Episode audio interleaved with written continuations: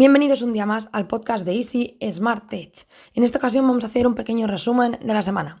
Vamos a empezar hablando del trastorno por los videojuegos que será clasificado como un problema de salud mental.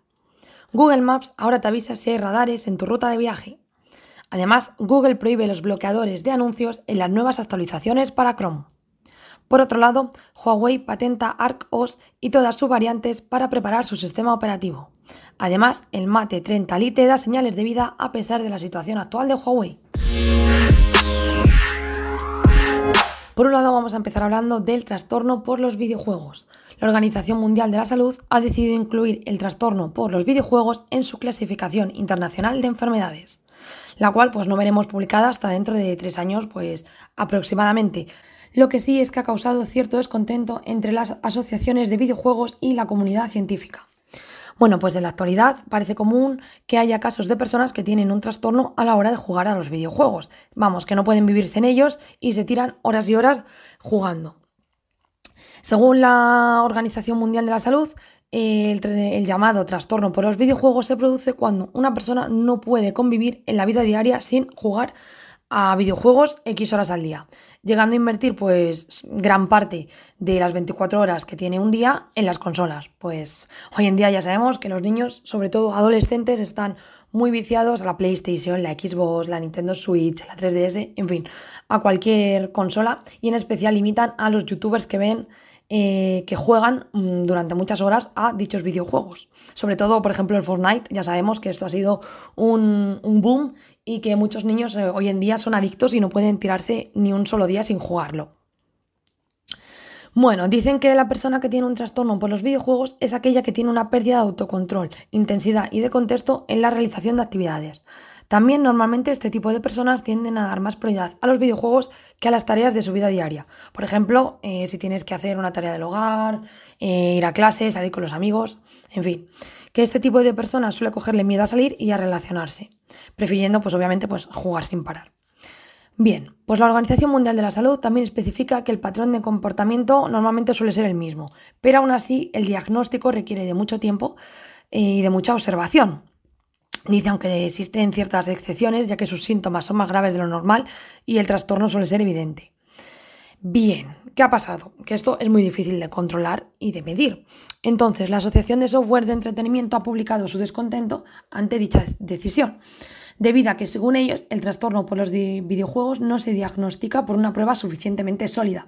Es decir, que creen que las medidas que se toman no son las adecuadas en comparación con otro tipo de enfermedades o de trastornos existentes. Bueno, dicho comunicado muestra que todos los tipos de tecnología destinada al entretenimiento son importantes para el desarrollo mental y no perjudiciales. O sea, vamos, que hay aquí dos frentes totalmente contrarios y totalmente opuestos. La Organización Mundial de la Salud dice una cosa y las asociaciones de software del entretenimiento dicen todo lo contrario.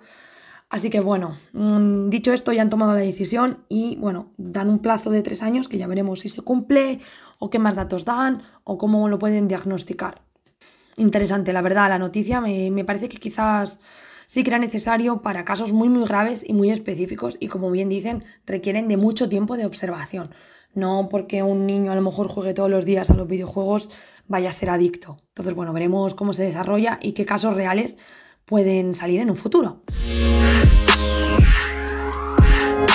Cambiando de tema, Google Maps ahora te avisa si hay radares en tu ruta de viaje. Y a mí esto, la verdad, que me gusta muchísimo. Desde Google quieren dar pues, mucha importancia a lo que es la aplicación de Maps, tanto que ahora te avisa de los radares fijos y los que hay móviles en toda la ruta que tú marques. El icono se trata de un círculo naranja con una cámara, que es un símbolo pues bastante claro, ¿no? Que nos ayuda a todos a verlo perfectamente. Eh, lo bueno es que no tenemos que activar absolutamente nada, simplemente pues tener la última versión de la aplicación de Google Maps. En este caso es la versión de Android 10.16.3 con fecha de actualización del 20 de mayo de 2019. Eso sí, avisan de que aún no está para todos los dispositivos. Constenata que el mío se actualizó ese día y yo ya lo puedo ver. Entonces, bueno, digamos que poquito a poco se irá viendo, sobre todo para, para los smartphones de Apple. Esta noticia se puede ver desde dos puntos de vista. Por un lado, está muy bien para los conductores que quieran evitar las multas, y eso quiere decir que si les viene bien es que em, siempre van a más velocidad de la que está permitida y entonces cuando ven el icono del radar, pues bajarán la velocidad para em, digamos, saltarse esa multa, ¿no? Y llevar solo un tramo bien, que en realidad todo el mundo debería conducir a lo que marca la ley. Entonces, por otro lado, eh, si tú vas siguiendo las normas de circulación, puedes estar sobreavisado de que en ese tramo la gente va a disminuir su velocidad. Que eso es lo que a mí más me interesa, porque hay veces que tú vas a tu velocidad eh, por un carril, vas circulando tranquilo y de repente ves que los coches ¡pam! pegan un frenazo y tú que ibas a la velocidad normal tienes que frenar porque ellos se bajan incluso de lo que marcas. A lo mejor ellos van a 120 por una carretera de 90 y tú vas a 90, pues tienes que frenar porque ellos han bajado hasta 70, que esto yo lo he visto en directo. Entonces, bueno, pues mm, creo que viene muy bien para todos, sinceramente. Así que bueno, Google da un pasito más para que todo el mundo siga utilizando Maps hoy en día. Por otro lado, Google prohíbe los bloqueadores de anuncio en las nuevas actualizaciones de Chrome. Así pues, Google va a eliminar las capacidades de bloqueo de la API Web Request en Manifest V3. Y bueno, no así como tal, sino la, la API Web Request entera, sino que el bloqueo estará disponible para las versiones empresariales, según las declaraciones de 9 to 5 Google. La filial de Alphabet ENC eh, lo que está intentando es quitar aquellos bloqueadores que sean demasiado potentes. De esta manera, las personas que utilicen el típico adblock, pues les seguirá funcionando los anuncios. Bien. Entonces, eh, Google lo que es capaz es de recopilar los datos de los lugares de los que estamos bloqueando para que no nos salgan los anuncios. Esto le va a ayudar a vender dicha información a aquellas empresas que se quieran anunciar a través de Google Ads. Así pues, de esta manera lo que hará es que desde Google Chrome van a ser ellos mismos los que bloqueen los anuncios que no quieras ver de todas las extensiones. Va a prohibir los bloqueadores de anuncios para hacerse pues, el propio Google con el control de toda esta información. Quiero recordaros que las páginas web, los youtubers, los blogs se alimentan de los pocos anuncios de publicidad que ponen en sus vídeos, en sus webs, ya os digo, en los artículos de las noticias. Ya sea quizás en forma de banner, en el fondo de la propia web, o con anuncios de reproducción que los típicos que los puedes saltar en pocos segundos. Solo que, claro, ¿quién gana realmente dinero con estos anuncios de publicidad? Pues obviamente son las grandes páginas web o los grandes youtubers que reciben millones de visitas diarias y millones de seguidores. Esos son los que realmente ganan dinero con estos anuncios. En cambio, las páginas pequeñas, como en este caso Easy Smart Edge, ganan muy poco dinero, ganan una miseria. Y bueno, pues creo que está bien de vez en cuando tragarse esos anuncios de publicidad para que los que estamos trabajando en este sector pues recaudemos un poquito. Así pues, veremos mm, qué va a pasar y Google mm, es un imperio que sabemos que se va a hacer con toda la información. Pasando a Huawei, en este caso vamos a dar dos buenas noticias para ellos y es que en un primer momento Huawei eh, va a patentar ARC-OS y todas sus variantes para preparar su propio sistema operativo.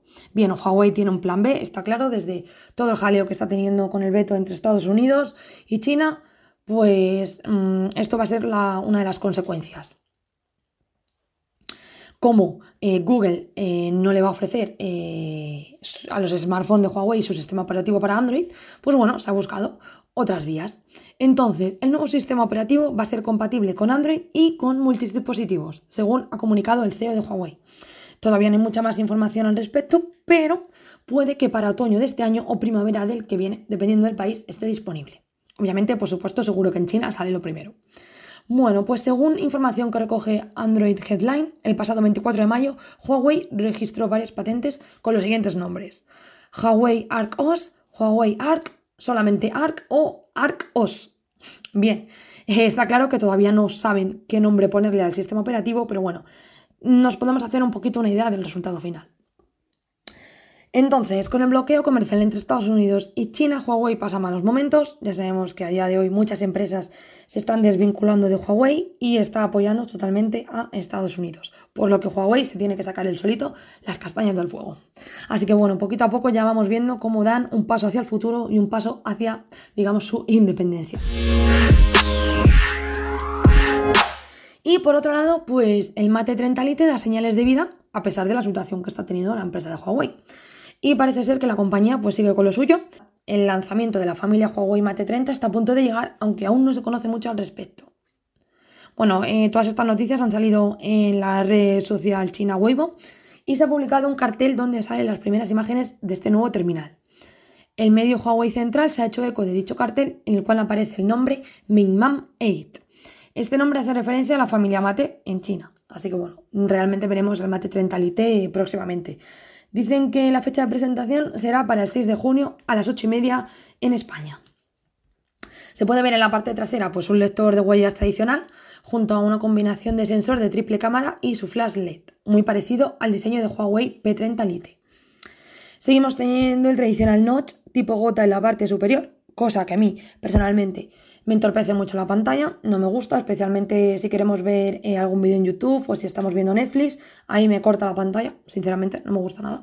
Incluso para las redes sociales, la verdad es que prefiero que no lo tengan. Y bueno, pues con la poca información que han dado hasta ahora, pues no me llama especialmente la atención. No parece ser muy novedoso en cuanto a las características. Yo qué sé, lo veo bastante igual a los smartphones que podemos encontrar hoy en día en los mercados. Así que bueno, el día de la presentación veremos si nos anuncian pues algo nuevo que, que me llame un poquito más.